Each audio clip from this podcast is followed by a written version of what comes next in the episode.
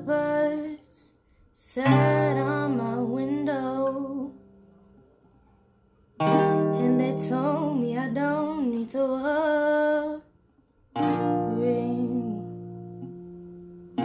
Summer came like cinnamon, so sweet. Little girls double dutch on the concrete. And maybe sometimes we've got it wrong, but it's alright.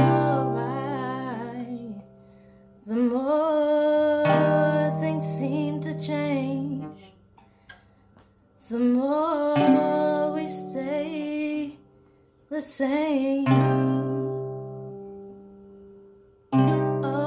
Don't you hesitate. Girl, put your records on. Tell me your favorite song.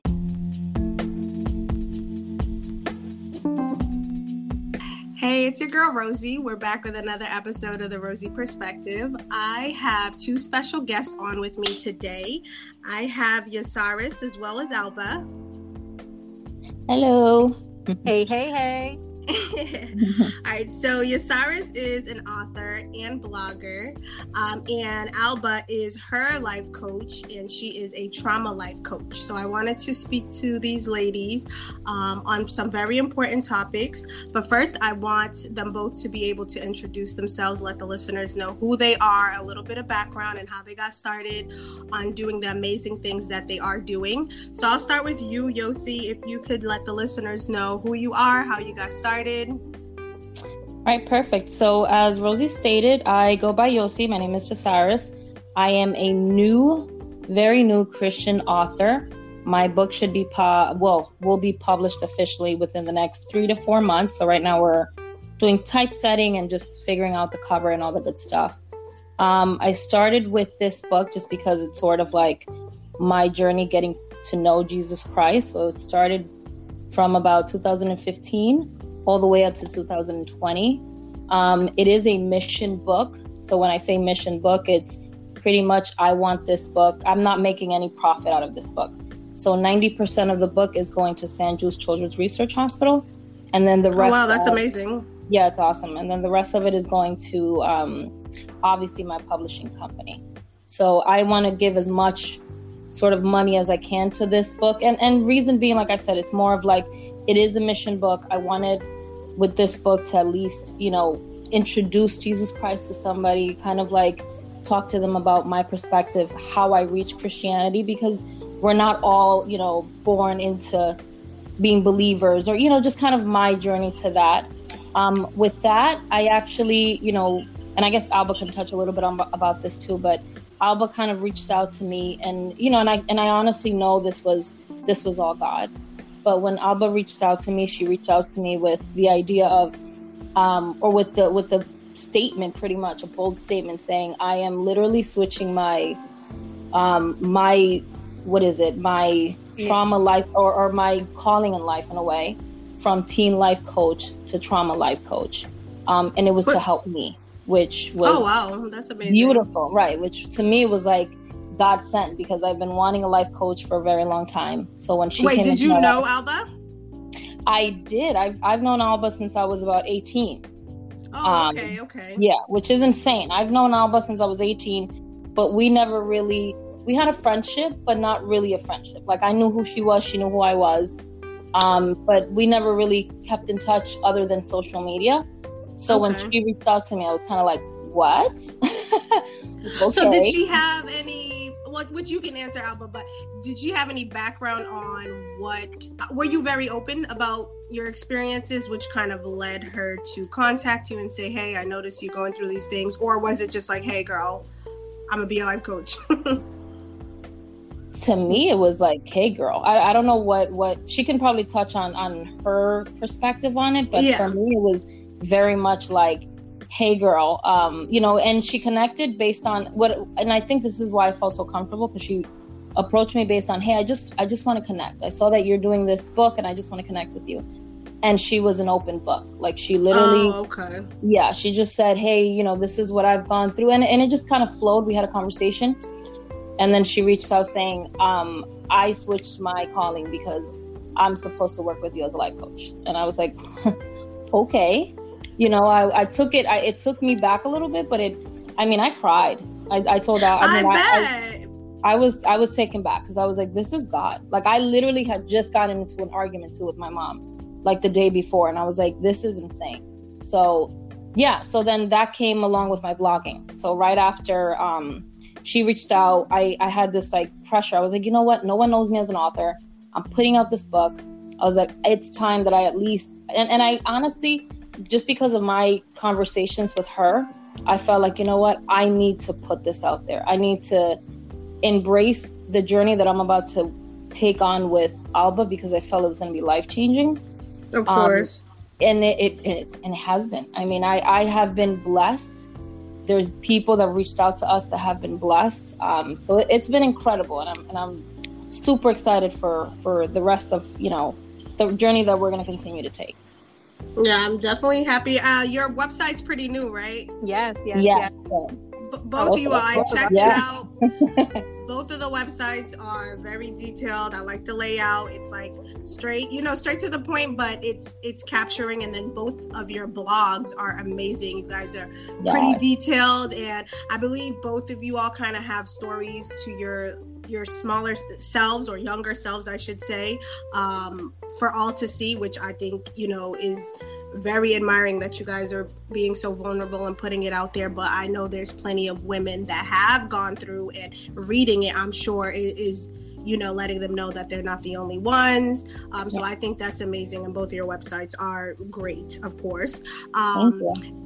You're welcome and alba if you want to just give our listeners as well a little background about you how you got started as well as your perspective on how the way things played out with you connecting with Yosi Perfect, perfect. So, I am a certified trauma life coach, and I feel like I have been taking the stepping stones to get to this point for so long. Um, and Yosi was just part of the journey. Um, and it ha- it was just it really was God sent the way you know everything happened in the sense that I felt this this intuition and this this compelling like desire to connect with her for something that was stronger than me. Um, and one of the things that I've been practicing as of recently is surrendering. And I was able to surrender to this this this urge, this this compelling nature to just connect with her.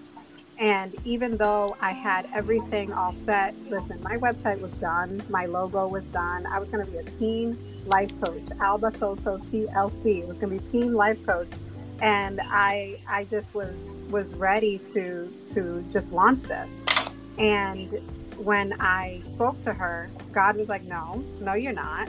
You're going to work with single mothers because that is where I need you to be." And I was really honored that Yosi was, you know, excited and as eager as I was to just embark on this journey because it really was just a just me going on a whim, you know, going on yeah. a touch, on, a hunt of like just connect with her and see what happens and go with the flow.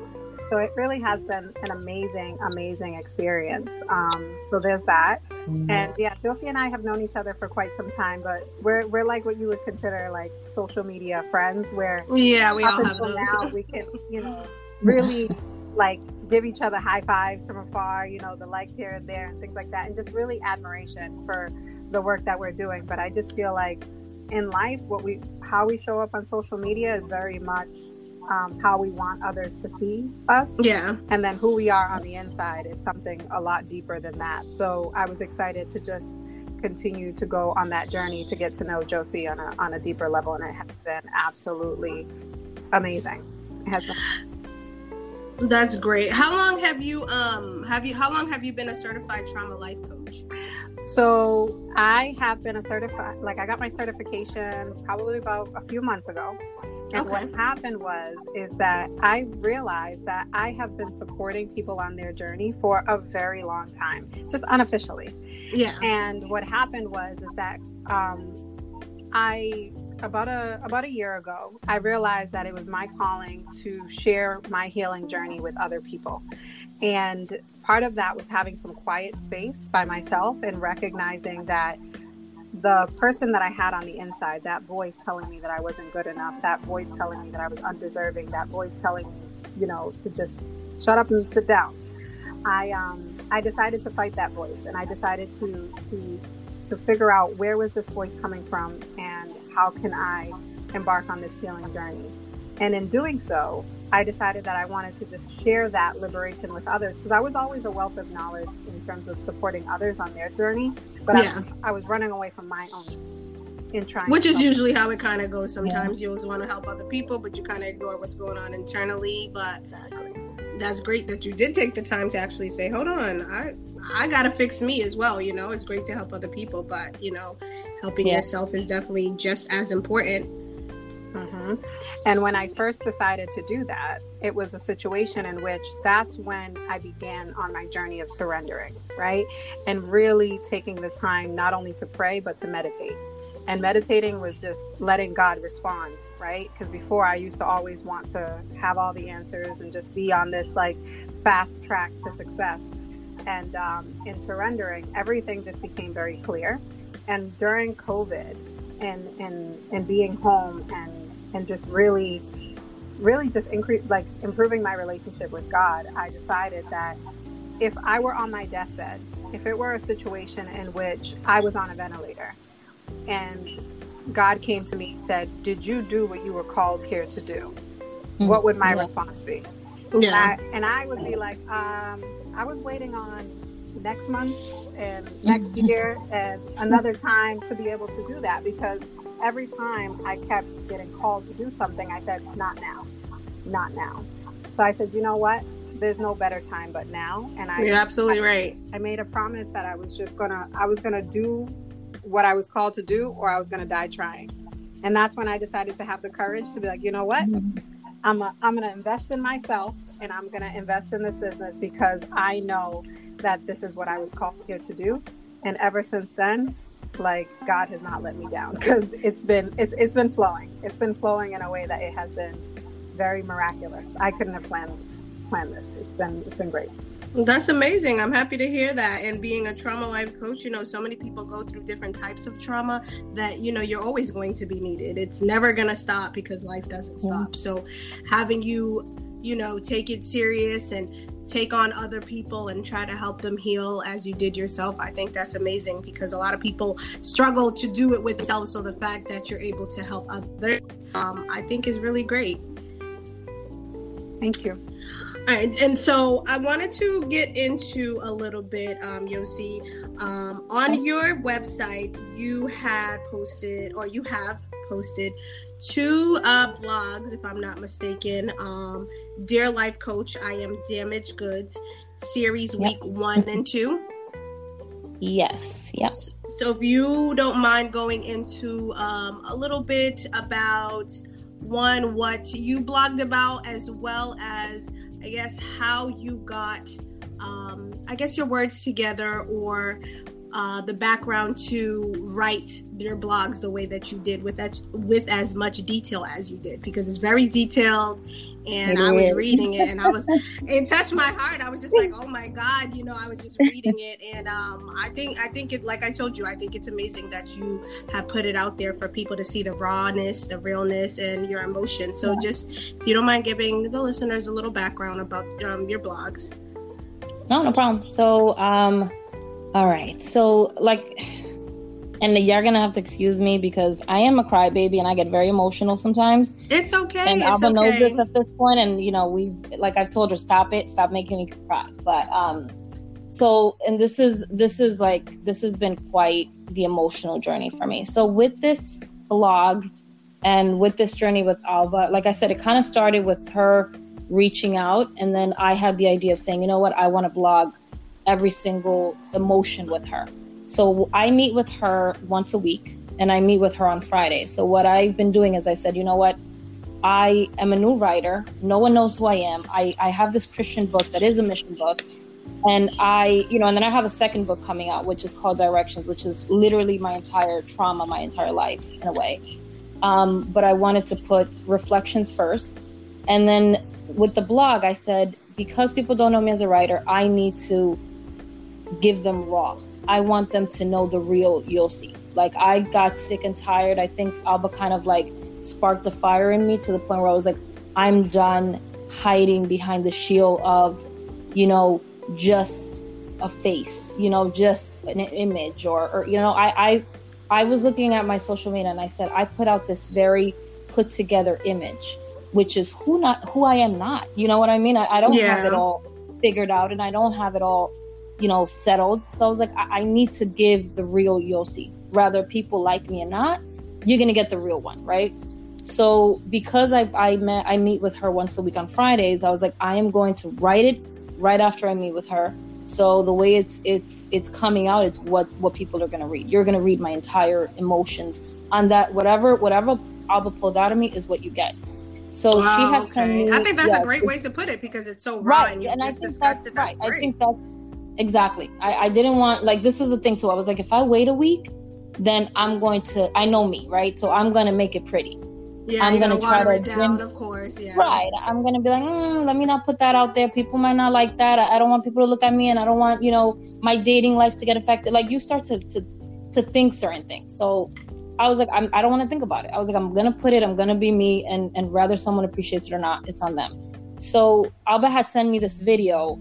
Um, about this sort of this young pastor and it was called um, it was a uh, i am damaged goods and I had seen this video before and I and I watched it and I kind of got very like emotional because it related to me. I was like this is this is how it is. Like he gave this analogy of a box, right? And he was like, you know, he showed this box and he was like if you see it all dolled up, you see it all wrapped up with a little nice bow, and that's what people like. But then you start beating on this box, right? You start ripping it apart, you start drilling on it, and all of a sudden it looks really ugly.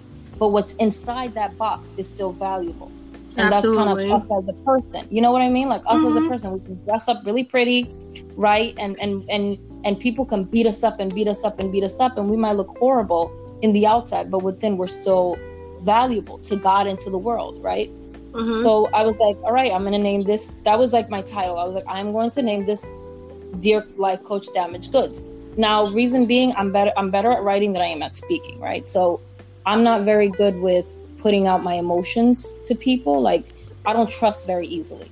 Um, okay, um, understandable. Alba, yeah, Alba has discovered this. I think I, I have a hard time with like, you know, just pouring my heart out and feeling like I'm safe in a way. So I was like, you know what? I'm going to write to her what I can't say to her. You know what I mean? Like, although we have these conversations and she's really good with, you know, pulling these things out of me, I want her to know why I'm this way.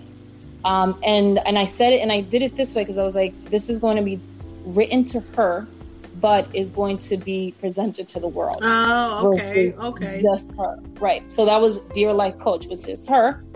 I am damaged goods. Um, so the first blog, I think, you know, and again, this was right after I met with her, and you know, she was talking about forgiveness, and and you know, this is our first meeting, and she was like, kind of trying to figure out, you know where I was, and she's like, you know, where do you lack? Where, what, what is your, where do you feel like you you're kind of like not really good at, right? And and she made it like a scale from one through ten, um, and that kind of made me realize I was like, I am I am a very you know I, I'm stuck in my emotions, right? I'm very stuck there. and I'm very stuck where where I'm sort of like you know hindering and not forgiving and, and you know just hindering myself it's more of like not forgiving myself so I wanted to kind of present to her why I'm stuck in a way.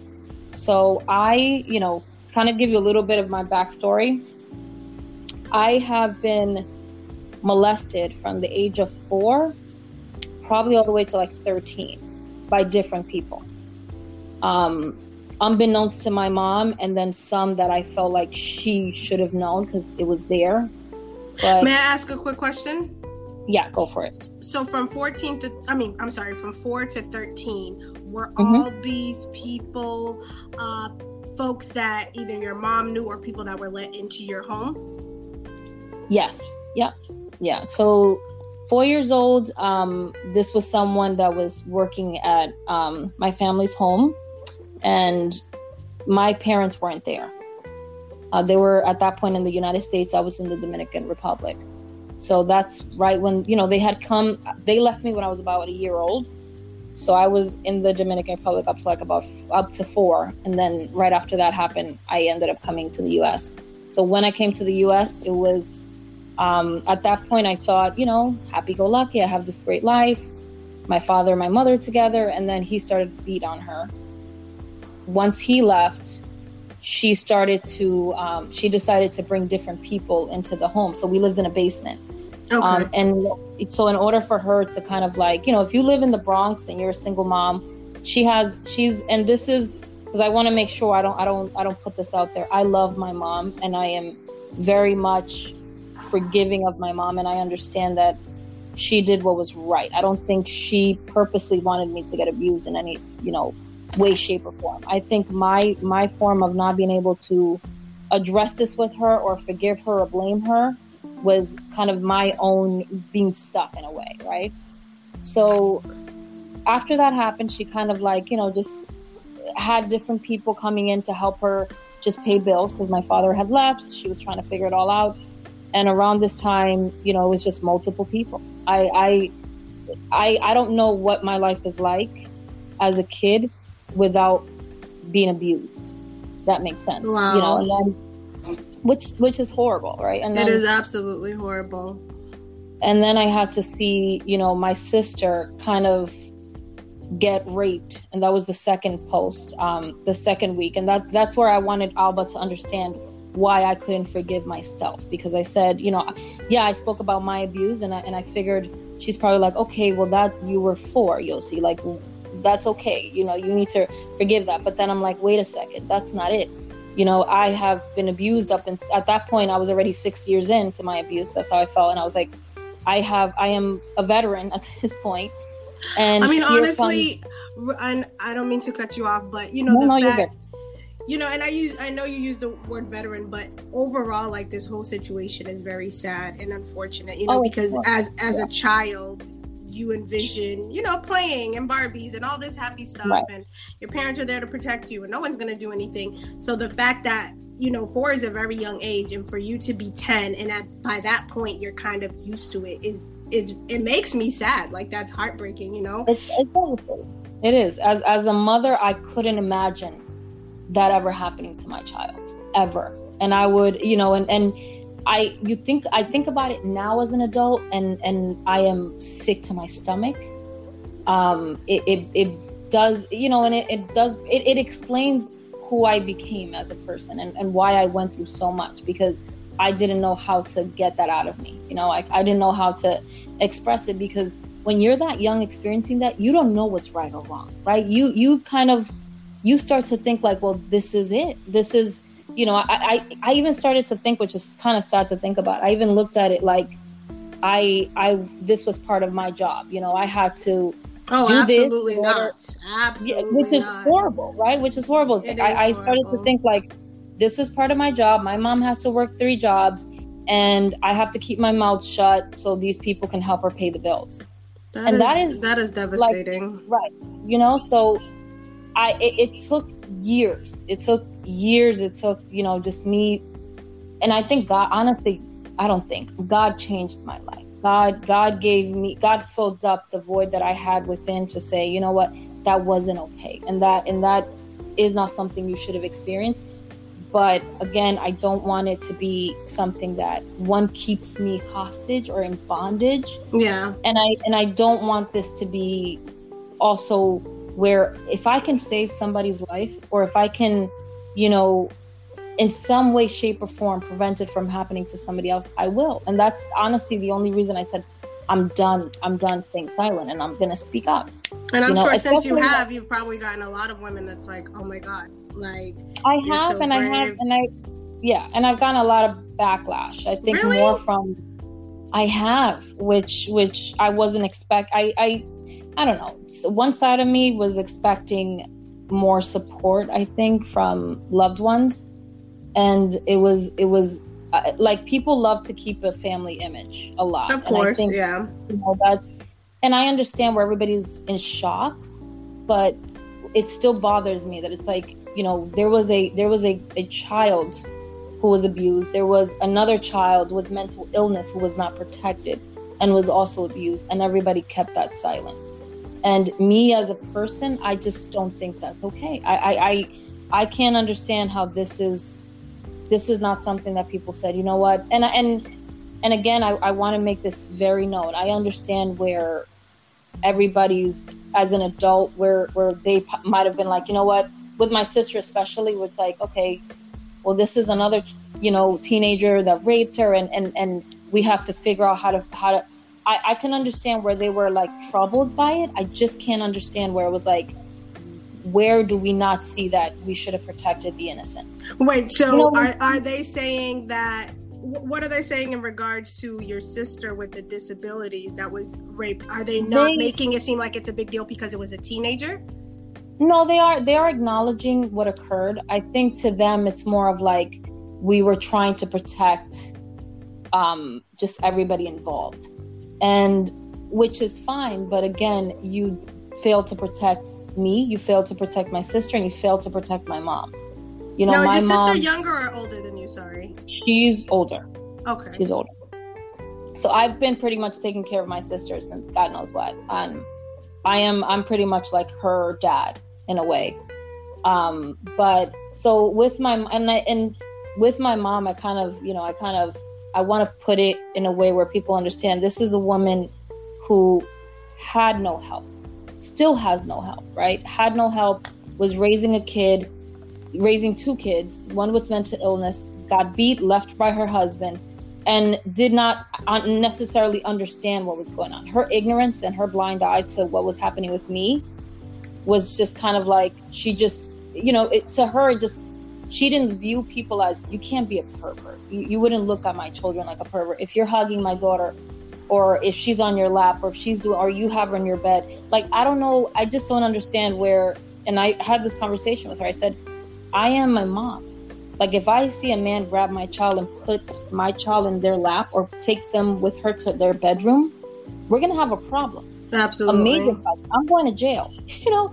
So it's like if a man comes in and says, Hey, try this bathing suit, and my mom says, Yeah, try the bathing suit on in front of this man, I'm gonna have a like that's what I told you. I was like, that's where I, I wanted her to defend me. Okay, and I understandably. Like, right, and she she just didn't see it as, you know, she was like, I'm you know, and we had this conversation where she felt like she failed, but at the same time she just didn't know. She was like, I didn't look at it that way and that that part i can't be uh, totally upset with her about and i understand her ignorance. At the same time i just don't agree with how she handled the situation. And then when it came to my sister um, i'm mad more i'm more upset with my family because i felt like you guys continue to turn your back on my mom.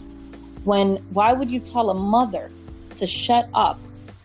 You know don't say a word or just let's just pretend like this never happened to protect the family. Where was yeah, her protecting? Why protecting? No, I understand. Why protect? You know what I'm saying? Where was where was her? Where was where was where was the idea of like, you know what? I'm sorry this happened to you, sister. Let's figure this out. We, we're gonna have to hold this person accountable for what they did.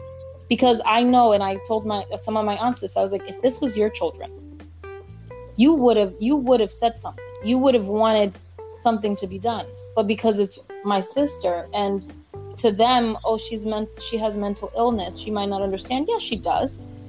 Yes, she does. She's an innocent person who did who had who who who that should have never happened to. Absolutely. Right? Regardless if it was a teenager or not, that should have never happened. And I shouldn't have to witness that. So I think, you know, that that's where I kind of was, you know, I, I put these blogs out there. My family was kind of taken back. Some of them honestly didn't know um, to the extreme of everything that we were going through. Because again it was pretty much me my mom and my sister against the world. That's kind of how it's always been. It's um, bad enough that you guys had to experience this but now that you're putting it out there and to still get backlash yeah i think yeah i think yeah. Oh yeah i, I reached out I, what was it yesterday alba? I reached out to mm-hmm. alba yesterday like literally saying to her i'm done. I can't do this anymore. I you know like I, I was i was borderline ready to just stop the blog stop the whole thing out of respect to my mom because I felt like, you know, they, they're not reaching out to me, they're reaching out to her. And I, you know, and that upset me because I said, I'm, I'm a 33 year old woman. Like, you know, I, I, I knew what I was doing and I'm ready. Like I am at this point where the fire is, is sparked. I do not want to fight anybody. I don't want to argue with anybody. You just want to tell your story. I, I just simply said, this is what happened. Whether you want to accept it or not, that's okay with me. I, I'm okay with people not accepting. What I'm not okay with is people coming, telling my mom, tell me to stop. Don't tell me to, st- don't tell my mom to tell me to stop. You tell me to stop. Let me answer you. You know, that's, that's kind of where I'm at right now, where it's like, if, if you don't like what I have to say, come address me about it and then we can have that conversation as adults you know but don't stress my mother out because every single day she's still watching her her daughter have seizures every single day and my mom doesn't know the day my sister is not going to have a seizure anymore. So when you're constantly stressing her out i know. and she's already stressed out and no one's saying you know I, i've yet i told her i have yet to hear someone call my mom saying hey let me give you a break. Let me let me let me take rosa for a week so you can just get a break. But they'll definitely call her for you know hey tell your daughter not to do this. No that's not yeah that's that's ridiculous. You know? it, it's your it's a part of your journey on you becoming the woman right. that you are. It's not made up so who it's exactly not- are we protecting and that's why things like this i believe continue to happen because it's all hush hush you know which you know i'm haitian I know you said you're Dominican. Um, how yep. about you, Alba? Are you Dominican? I'm Dominican too. Yeah. And we know, you know, with, with with our, you know, ethnicities, nationalities, things Dominican like. Dominican Haitians are Dominicans. Correct. And and these things tend to get kept, you know, let's sweep it under the rug.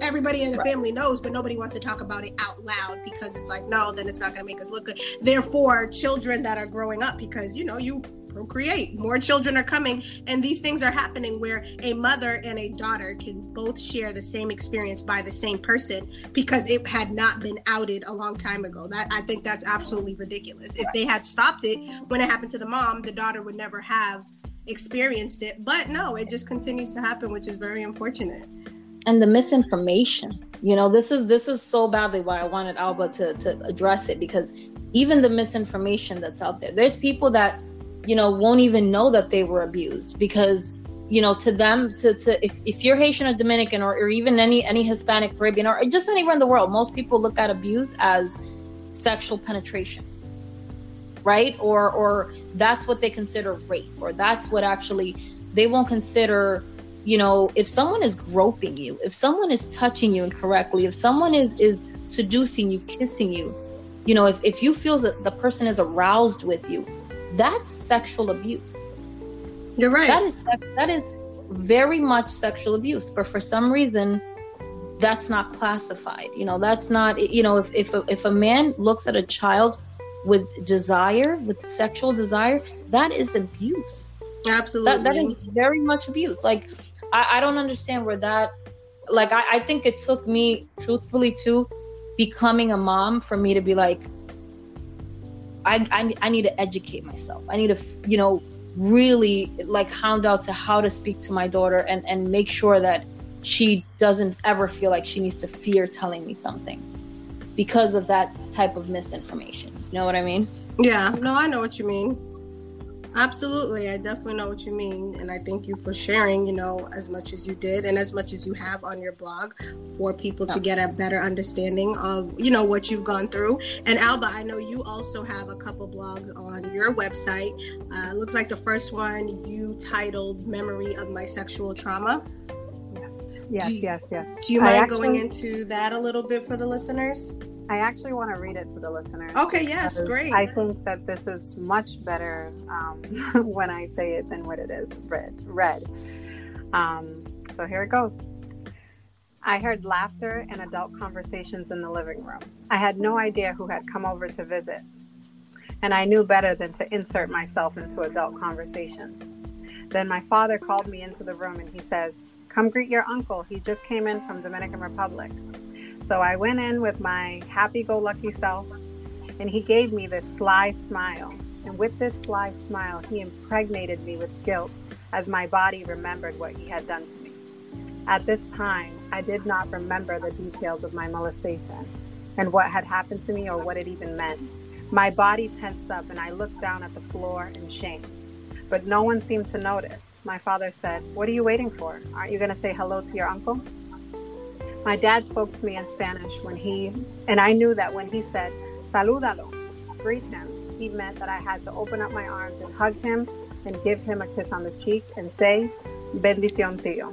Bendición tío is a term of respect and endearment. Its exact translation is blessings, uncle. And this is something that us Dominicans traditionally say at greetings and farewells. At that very moment, I felt naked and exposed to everyone in the room. So I walked away at my first opportunity with hopes to get rid of this knot that I felt in my stomach and this filth that took over my body. I was nine years old at the time, and for the past four years, I had forgotten what had happened to me. That night, I struggled to fall asleep, and when I eventually did, I began to have flashbacks. I was in the bathroom at my grandmother's house with him, and there he was with that sly smile again and that look of desire. Picture, picture, picture. I woke up from my sleep and I was relieved to know that I was in the bed by myself. My heart was racing and I was tingling with desire. I laid there, confused, but mostly ashamed. I asked myself, how could I think such provocative thoughts? And what was this tingling feeling that I felt in between my legs? I tried to make sense of it, and my egoic mind, I just knew that it was my fault and that I had attracted this, and for this I was guilty. From that day forward, I knew that everyone that everyone could see me guilty for doing unthinkable acts and even worse with a family member. I was completely out of control as I allowed my thoughts to possess me. And every day when I got dressed, I wore my guilt like it was never going out of style. Wow. Yeah. That's powerful. Oh, I know. I definitely read that and I read it and I read it and I reread it because it was just, you know, the way you, put it and for you to be as young as you were as well and have to put on this front as if nothing was happening. And okay, so I wanted to ask a question, but I'll, I guess I'll ask in a second. But you're nine years old and you have to say hi to this person which you know because that's how we are. Oh come say hi. Give them a kiss. Give them a hug. I remember having to do all that as a kid which now that i'm an adult i mean hello. Everyone gets a hello. For me i, I don't know. I just feel like i don't want to go through that um doing all that kissing and stuff. And i didn't think anything of it as you guys did as a child because that's what right. you're raised on. Your parents are like hey say hi. Give your uncle a kiss or whatever. And then now you you hear so many stories on things that transpired for other young girls and and for you all yourselves. And it's just like it starts off so simple where you think oh it's no big deal. I'm going to give my uncle a hug or a kiss or whoever this person is. And then to know that they you know have these disgusting thoughts and they prey on such young children and you can't say anything to anybody because you're a child and they may not believe you. So i did want to ask you both i'll start with you alba. Did you I want to know at what age, I guess, did you tell your mom? when I was a grown woman. That's when I. was. So you didn't tell her your whole childhood? No. Now, was it because I've heard, you know, I've seen in movies, I've heard as well. Did you ever get the, well, if you tell, you'll get in trouble? Oh, yeah. They so, always do that. Wow. Yeah. And did you get that as well, Yosi? Uh, for me, it was more of a manipulation. Like I, you know, I, I always heard from my mom, but not specifically because of sexual incident. It was always like, you know, if she would leave us home alone, she'd say, "Hey, don't don't tell anybody or don't do anything bad because the government is going to take you and your sister." So in my head, I always had the idea of if I say anything, or if you know, if I do anything, I'm not going to be with my mom and my sister. So it was that type of oh, okay, um, sort of like which is equally as bad. Yeah, yeah. When that's all you have and that's all you know, your mom and your sister. So for someone to even threaten to take you away from the two most important people in your life, that's you know, right. that's that's that's terrible. Mm-hmm. Yeah. So the thing is, is that um, I think similar challenges with culture. Um, and I think that it's important to also understand that sexual assault knows no culture, knows no bounds. There's like, I, I actually just came out of a summit. It's a um, coalition to end sexual exploitation. And it was absolutely amazing to see 19,000 people coming together for a cause to end sexual violence against everyone, right? So it's it's it's very much something that impacts so many people to the point where I'm finally you know, feeling this this level of of just peace for being where I am right now, to be able to be a part of the change that I want to see in the world, as opposed to sitting around and, and just wanting things to be better.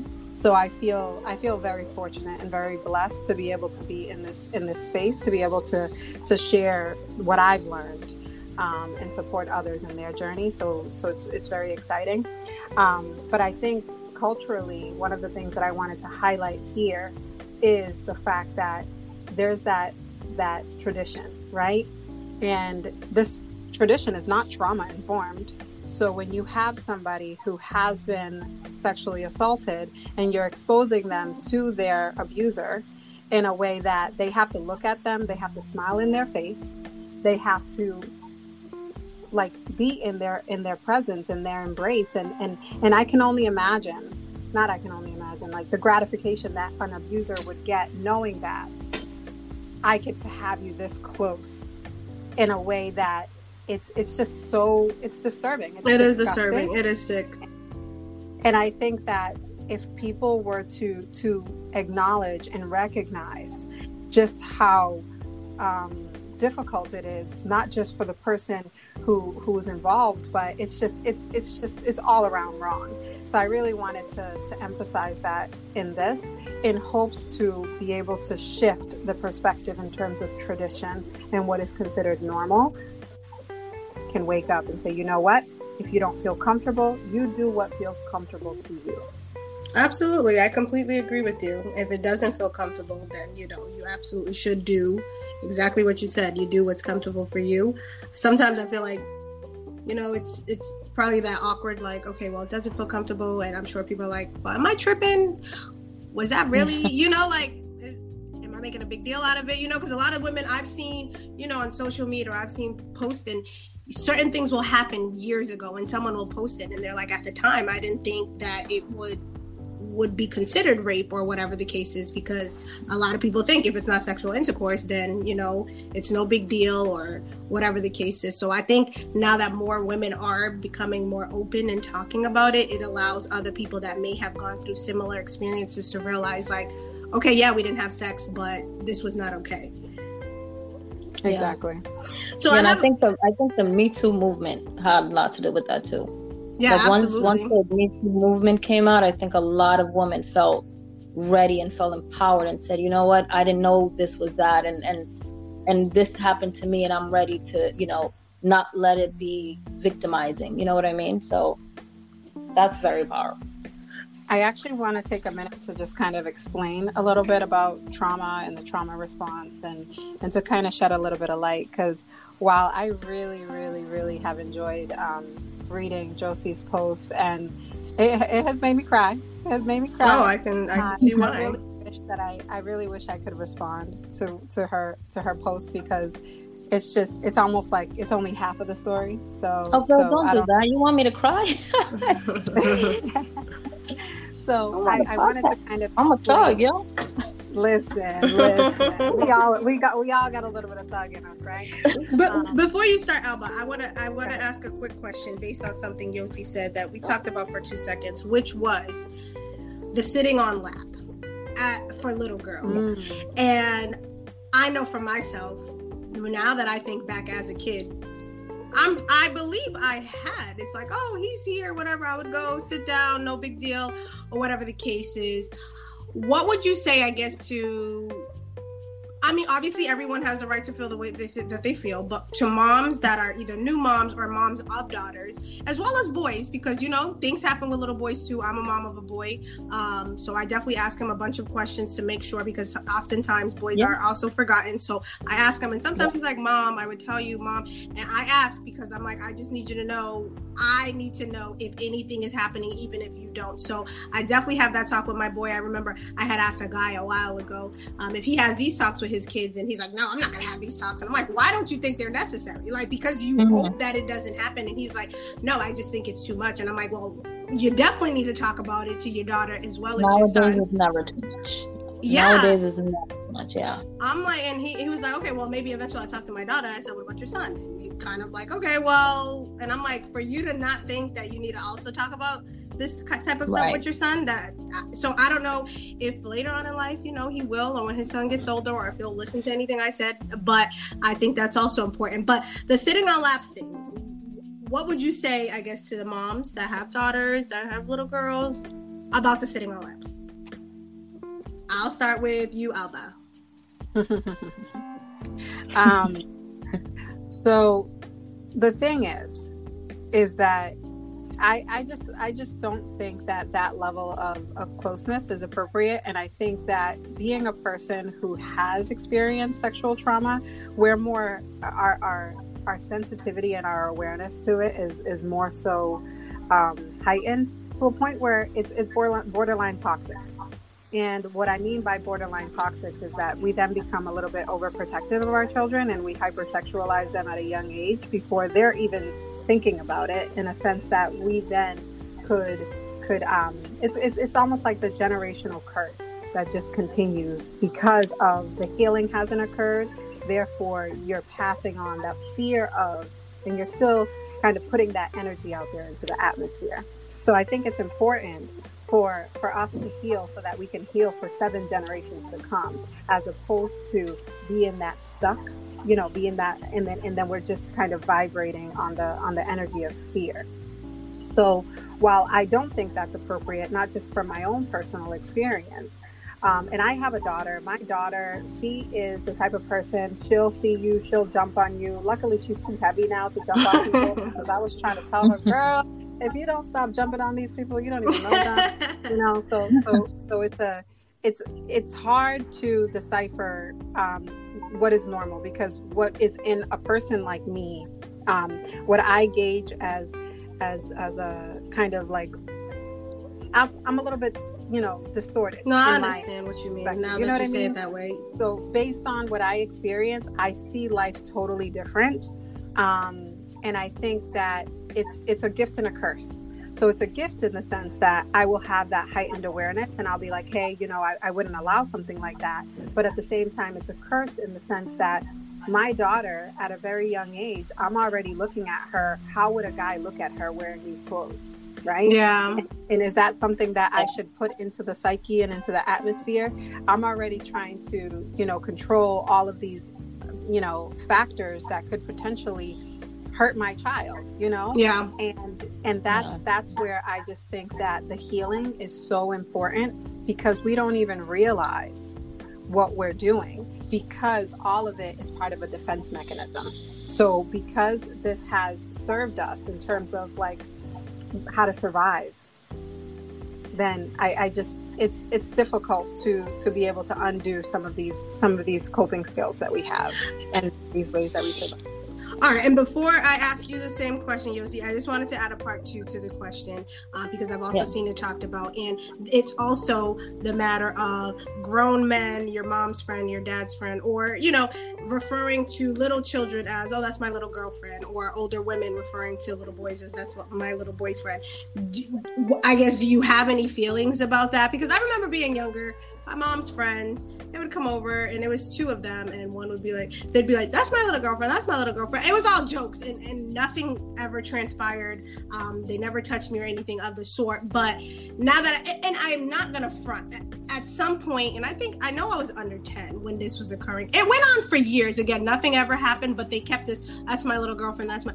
But it made me uncomfortable because every time they came over, I wanted to avoid them. And it's not because they were doing anything, but I think it was just, why are you calling me your girlfriend? Like you're a grown ass man. I don't want to be anybody's girlfriend. But it was like a continued family, like, oh, no big deal. They're just joking. So do you have any thoughts on that? I know I've seen more people now talk about how they feel it's so much more inappropriate than they did when they were younger. Um, if you could touch on that real quick, Alba, and then I'll ask you the same questions, Yosi. Okay. That's such a loaded question, girl. That is such a loaded question. Um, I think that it's important to look out for signs of a person being uncomfortable okay. and to get that in the butt because it's not about what the person in the person's intentions are it's how the message is received and i think that you know let's let's correlate it to to workplace sexual harassment, right? Okay. Somebody can say something to you and they could be quote unquote joking or whatever. and the way that they say it doesn't matter. It's about how they made you feel. So I just think as a parent, it's important to know your child and to recognize those signs that your child is uncomfortable and to, to nip that in the bud so that your child knows that they are protected, so that your child knows that you're there for them. Um, and, and most of the times they won't they won't speak up, but you'll you, will you will be able to tell um, with their body language and, and how they interact. Okay. All right. And Yosi, the first part was about the sitting on the lap as a child, and then as well as what you think about the little girlfriend, little boyfriend statements from adults. Um, so with the sitting of the lap, I do not allow it. I don't like it. I just think it's, you know, and I think again, from what Alba stated, is more because of my experience. And I think my experience plus the fact that I just never liked it. So I what I did was with my family members, anybody that was interacting with Jalen, I made sure people understood that. Like for me, I had these conversations with my mom, I had a conversation with her dad, I had the conversation with his mom. And I literally said, I do not want to see Jalen on top of anybody's legs. I don't care if it's her dad. I don't care. You know, with her dad, mm-hmm. She does hug him and she kind of, you know, but I'm, I'm very picky with that stuff. And again, it's because of my experience. So I won't allow her to do that. And she's never done it. But I've also made sort of like, you know, and I think Alba also pointed this out to me. I overcompensated and I overprotected my child because of my own fears. No, I understand. It's kind of hard for you guys not to. Yeah. So I, I think in, in a sort, I kind of did a little bit of damage in a way with my child because Jalen is very fearful of a lot of things, right? She she's she's very fearful of, of even being alone and doing a lot of things. But because i've always been kind of very overprotective and very like I, I don't you know i don't allow her to sleep in people's houses. Like i'm very very picky when it comes to my child. So then when uh, she was about 10 i started talking to her about um, stds and and sex and and pregnancy and the whole nine and and people's intent you know women versus men like I kind of introduced that because I said to Jalen, I said, I don't want you to hear this from social media. I don't want you to hear it like I did or from anywhere, from, you know, not social media, but TV or, you know, teachers or anything like that. I, I wanted to have that conversation with her. So after I think I had that conversation with her, she understood why I don't allow her to be, you know, on uncle's laps or, or doing, you know, just even with pictures. Like I don't, I like the only thing that as a respect I always did was Jalen, you know, son tío, son tía, you know, give them a hug and, and acknowledge them as a person, but never feel comfortable enough where you're you know on their laps or doing the most you know what i mean and even if she jumped on or got too excited i was always like you know they knew they knew i think most most people in my family at that kind of that were around jalen did respect my wishes when it came to like not putting her like I, I made it very vocal so i think that part um, I, I just don't agree with it, but I think to each his own. Every parent, you know, I will never tell another parent what to do or what not to do. I think use your better judgment. You yeah. know, the people that, that are around you.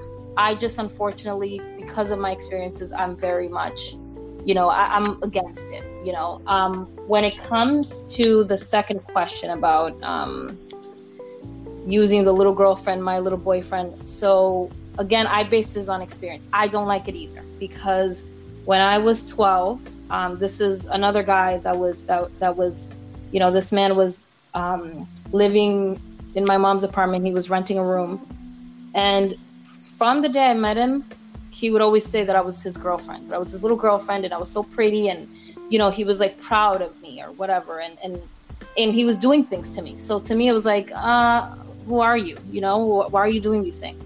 Um, when I turned 15, he declared his love for me. Wow. And he said, I told you you were my little girlfriend. My goodness um, gracious. Yeah, so he would yes, so he would literally call me, um, call my mom and tell my mom, put her on the phone, and he would not stop harassing me. So I I don't like the terminology either. I don't, you know, again, it I think for me, everybody kind of respects where I come from when it comes to my child and not using, I don't use that language with other people's kids. I don't like it used on mine. Um, and again, based on my experiences, you know, so my answer is I'm against it, but I, I don't, you know, I kind of tell parents you you figure out what's best for your child. I think for me it's just not it's it's not appropriate. Like adults I think especially now where you know you, you just don't know. You just yeah. don't know who a person is and, and what they're capable and things are now more open than they were before. Kids are on social media more. They're they're they're learning things a little quicker. Like there's just so much more dynamic to now that I'm just like ah, I'm not comfortable, you know. So it, it's just me. All right, no, I completely understand. You're right. Everyone obviously has the right to do what they please with their child, but you know everyone feels differently about it based on experiences um, okay so you wanted to um, get into your stuff alba which is great i don't know if you planned on it but i guess if you can throw in there as well um, i guess some things about dating now as an adult um, since you experienced sexual trauma. And then if you want to chime in as well, you'll see just because obviously that has lingering effects that go into your adulthood. But you can do your thing. And if you could throw that in there somewhere. Okay. Perfect. So the thing about trauma is, is, is that there's an external response. It's like something that happens to you, and because in that moment you're not able to process the trauma, you end up disassociating. So so you end up it's it's what happens is either a fight or flight response, and um, especially with ongoing trauma. So when it's not just an acute trauma that happens once, it's chronic. It ends up happening, you know, over time. You become desensitized to it, and what happens is, is as you grow older, your mind ends up repressing this memory. Um, and it doesn't just repress the, the the negative memory. Some people just forget their whole childhood altogether. Um, so they just end up blocking years of their life and not remembering. And then as time goes on, um, the memories start to come back. And this is a defense mechanism that the brain has, and it's just like it's actually pretty pretty amazing how the brain has the ability to do that. But it's still a situation in which then you end up having a triggered response. The triggered response is just like a like a bad dream, a, a nightmare that just continues to haunt you over time and time and time again. And the thing is, is that if you don't go through the portal or the pathway of that dark tunnel through your trauma, then you don't end up like it just continues to come back. Like the way I view healing is that in life you get opportunities to go through the healing journey, which is going through that dark tunnel and not really knowing what it's like as you go through the tunnel. And you can choose to go through the tunnel or not. And you can also be ready or not ready to go through the tunnel. That's fine. But if you don't go through the tunnel, there'll be another opportunity, there'll be another chance for you to do that. And that's just kind of the way it works. It's just that it's not going to go away it will always be there to continue to, to teach you the lesson that it's meant to teach you. Um, so the, the the hope is is that by having someone there to be able to hold your hand as you go through the journey, it is a, it's it's a situation in which with the right tools and with the support of a therapist or in situations like that, it can be a very liberating experience. Because if you don't go through that process, you end up continuing to have that level of of not feeling worthy, not feeling deserving of what is a normal kind of love. And that normal kind of love does not take away your power. That normal kind of love does not rob you of your identity, your ability to be true to who you are. And unfortunately, when you get used to a certain kind of, of treatment or when you get used to giving away your power, it's it's a situation where sometimes we even misunderstand and think that we attract these kind of men that take these kind of men that abuse us these kind of men the narcissistic kind of men that just take take take take take. And it's a situation in which it's not about attraction because when you were a child you did not attract what happened to you. Absolutely it not. it was a matter of circumstance. And when you when you put it into perspective and you realize and recognize that you did not attract that you're able to regain your power. You're be able to, to regain your your voice. And that's what happens when you're when you're able to express yourself. So our ability to sit down and blog and write a book or or just be able to share our story is liberating. It's liberating ourselves. It's liberating others from that bondage of feeling that guilt and that shame that comes with that I attracted this. It is my fault. I am guilty. It's like you're able to, to put it into perspective. Um, and I think that it's very interesting when people read you know, these stories. Anybody who can't empathize with that inner child, that experience what they experience, my response to them is go somewhere and, and work on your own healing. Because if you cannot empathize and understand the importance of that inner child finding their voice, what I really wanted to say was a curse word, but I was trying to I was trying to keep it PG. But uh, but yeah, go go somewhere, go somewhere with that because it's a situation where it's not about you. It's not about the person the abuser. Because people are so stuck on trying to protect an image trying to protect the mm-hmm. person right? And it's not about that. It's about giving that inner child back their voice that they haven't had for so long and that's why i am so just admire like i admire Yosi for her courage and, and and the work that she's doing because it is absolutely necessary and and I'm just I, am just I'm excited to be on this journey with her. You promised me you were gonna make me cry. Girl, you're inspiring me for real. You're inspiring me. Every time I, I read that, I'm just like, wow. Like you are an amazing, amazing person and your ability to to reach so many people is is is absolutely phenomenal. And honestly, part of the reason why I do what I do as a trauma life coach is because I'm actively healing while other people are healing too. Yeah. There's, there's something powerful about connecting with people as they go on their, their healing journey. It's healing. I love it. Yeah, I can only imagine. Do you feel like you find, I guess, or you think about things that make you tap into your inner self and be like, hmm, I wonder if that is something that I'm also experiencing, but I didn't realize it until I heard somebody else say it out loud. So the thing that the thing about that is that yes and no okay i think what i what i get a lot from people is is that level of of reminded of the of the strengths reminded of the resilience the the the beauty the the the pure essence of love and and the the survivor mentality so when when i see someone i see all their strengths and what got them to this point it's like what has kept you alive until now and even like a like a specific thing so for example oftentimes someone who suffers from trauma has some kind of an addiction. It could be an addiction to work. It could be an addiction to alcohol. It could be an addiction to to people pleasing, right? And mm-hmm. call it a good, call it a bad addiction. An addiction is addiction nonetheless. Yeah. And what it is is that it saves their life because when they're at that level of hopelessness where they don't see anything but darkness and don't find a reason to live, that addiction saves them in that moment by numbing that internal pain, that internal burning sensation that they feel inside. That emptiness is filled with that substance and it actually saves more lives than it does take away. And as a nurse, I work in addictions and I also do trauma life coach. So I, I have the best of both worlds to be able to understand how one thing very much is linked to the other.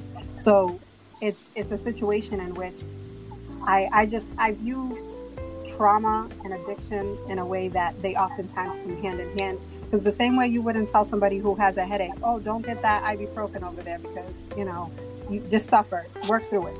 Work through it. Pray about it. It's gonna go away.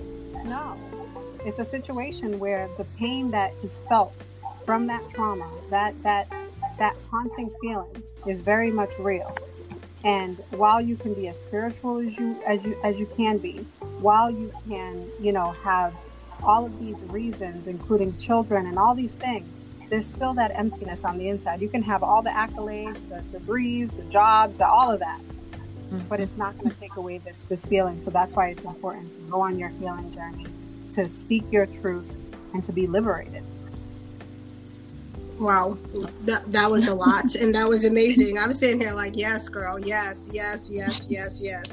No, I think everything you're doing is amazing. I think the words you're speaking are amazing. Sometimes that's all it takes is for someone to say something. Someone may listen to this and be going through their own struggles, and with both you all you know talking about your experiences and telling them you know to live in your truth and obviously it's probably i'm sure harder to do oh, yeah. than to say. Um, but you know, everyone will be able to do it at their own pace, you know, whenever they're ready. But to know that they're not alone out there and there's other people that are there to support and help, you know. Um, mm-hmm. So, as far as uh, dating, I guess, in your adult life, Oh, yeah. do you have anything to say in regard? I think there was something else, but we can start there. I don't know if I remember. But yes, if you, I guess, want to touch on that. So I will say, as far as dating, I I have had quite the plethora of experiences in terms of uh, uh, dealing with narcissists, dealing with domestic violence. Um, yeah, I, I've had I've had quite a few, and I must say that right now I'm on the other side in terms of being in a marriage in which I'm able to take off my mask, and this mask is what I call um, it's smile though your heart is breaking. So you have this internal sadness, but you put on a mask anyways. You put on that smile and, and, and put on, you know, put on your happy face and, and take over the world. Um, and when you're able to find somebody that you can take off your mask and they accept and love you for the person that you are on the inside, that's where being in, in a in a being a person who has suffered from trauma you'll find a relationship you'll find a person that will either facilitate your healing or that will hinder your healing. Yeah, and that right. will be the person that when you decide that you need some me time you decide that you want to have yoga or girl time or whatever that wait a minute wait a minute why are you changing? I you were all about me before or you used to do this and you used to that now you're changing up on me. I don't i don't like it. The person hmm. that prevents you from doing the things that make you happy and figuring out who am i? Whose am i? And who am i called to be? If if the person is not able to allow you the space and time to do that then then that's that's a problem. So so for me i'm on the other side and i'm able to be in a in a healthy you know reciprocal relationship and it feels absolutely amazing. So i want people to know that it is possible. I've been through the ringer. Listen i've been through it in terms of relationships. So i know what it's like but to be on the other side and be with somebody and know that i am it's not even just about the attraction but it's more so that i am now only accepting this type of this type of relationship. Yeah. and that's that's that's where where we need to be you know All right, well, first, I want to say, you know, I'm glad that you are here to tell your story after going through so much, and congratulations on your your wedding and your marriage. I don't know if you had a full blown wedding, but on finding a relationship that suits you, that is, you know, comforting to you, that is what you've always wanted, and I'm glad that you have found that in the person that you are currently married to. So that's amazing. Mm-hmm. thank you All right. And Yosi, if you wanted, I guess, to maybe touch on how it's affected your adult life as far as dating or the way you, you know, look at some of these these raggedy men. Raggedy. I was gonna say something real bad. No. Um, no, for me, oh man, dating sucks. Uh, Oh, so listen, for me, it's been this is the thing with me, and I realized because you know when one thing that that Alba talked about is is the addiction part of it, right? And and when what trauma kind of like so I've over amplified my life, right? I kind of have I've been that overachiever type of person just to prove people wrong, or I've been you know that type of personality right and then at the same time because i was neglected and i wanted to get i wanted to get love i overgive affection. Like i you know i'm i'm very quick when i'm like you know when i meet somebody that that's great i'm like ready to love and ready to give it all and and super affectionate and super attentive. Um and I've given it to the wrong person multiple Okay. times. So for me dating has has been and i realized how toxic it was because i'm like i am i am seeking for the same affection that i want to give right that i that i want to i want that same thing back and you know i was i was in a i don't even know if i want to say this but i was in a marriage um and i ended up getting i ended up getting the marriage voided annul like i got an annulment okay. um, with, within like two months, not even. Um, so he cheated with a teenager, right? So when you do that, Wow. and I have a and I have a preteen, right, or, or almost a teenager, I couldn't do it. I was like, "You- you're going to be around my child, and you're seeing, you know, you're you're looking at this thing attractive, a, a child attractive. We have a problem. So for me, it's it's just I like I guess dating for me it's more of like i i like to see the good even if they're not good Okay. you know what i'm saying I know what you're I- saying. I Mhm. want, yeah i want to see so bad that this person is like amazing because i feel like everybody could be forgiven and everybody could be healed. And and and i think i've had to right now i took a step back. I think dating for me right now i've been i've been single for a year at this point. Um i am just I, i'm not ready honestly. I think i think at this point i've i've made it kind of very clear to myself that i i don't want to have sex. I don't want to be dating right now. I just want to take i i want to give my all in a way where i'm i'm giving Yosi you know i'm surrendering the inner child of Yosi and i'm becoming the Yosi in the core like alba said one time. She was like you know you have to kind of like let the core you come out. And i think that's where i'm at. I think i'm i'm i don't think i'm at that point where i want to just get the core value Yosi out surrender the inner child and not worry about you know trying to please somebody else right now. So i'm kind of there. Dating right now is is you know and, and it hasn't I- guess it hasn't affected people that i meet is more of the type of people so i i, I also needed to discover what i deserve and i do deserve to be loved correctly and Absolutely. i think i yeah and i think i wasn't getting you know i i I wasn't there. I was I was still at the well, he's not perfect, and maybe you know I can change him. that Yeah, I we you know how we always do that. We Right. always do You that. know, we let me- mad as hell. Yo, maybe we could figure it out, and then it's like, nah, homie, homie got issues, like Yeah, issues no, that I can't, issues that I can't fix. Like I'm good, so I think I'm there. I, I'm really, I'm pretty much at this point where I'm, you know, if I meet somebody that I feel like is is truly worth my time, perhaps, you know, I, I'm, I'm, but I'm not. I'm, I'm really not in the space for that right now. Well, you're definitely, you know, you have a lot going on. You have great things coming. So it, whoever's supposed to find you, he will find you on your journey. And I, Yeah. I pray that you find a wonderful man because you do deserve it. And um, I pray that he's he's able to fulfill everything that you desire because all women deserve to find that beautiful you know love i mean it seems so i mean after a while we like girl i don't know where he's at jesus gotta send Yeah. me my man Did he get lost? okay i be talking to god like i'm ready okay honey but you know when he's ready he gonna send me my little boo thing but um, i'm ready jesus i'm ready so See, um, mi- mine and mine and yours might be, you know, stuck somewhere. They they're a little lost right now. But Girl, I got a map. I can help him find me, honey. He needs to come, okay? So I just have one final question, and then if you guys can let the listeners know where to find you, your Instagram, your website, please, and anything you guys also want to let them know. The last question I had was for you, Yosi. I want to know how your sister is doing. Uh, Rosa, Rosa's hanging in there. I think with you know, Rosa has several mental, like she has several medical mental conditions. Like she's schizophrenic. She gets epileptic seizures. Um, she's bipolar. She has depression. So I think right now with Rosa, health wise, it's only going to decline. And we knew this. I mean, we knew. You know, they told us she would only live up to thirty, and and by God's grace, she's still with us. Okay. So I think that's amazing. you know, I think yeah, she's she's she's holding up. She's doing okay. She has her moments. Um, you know, last year we almost lost her. She had she had very bad pneumonia.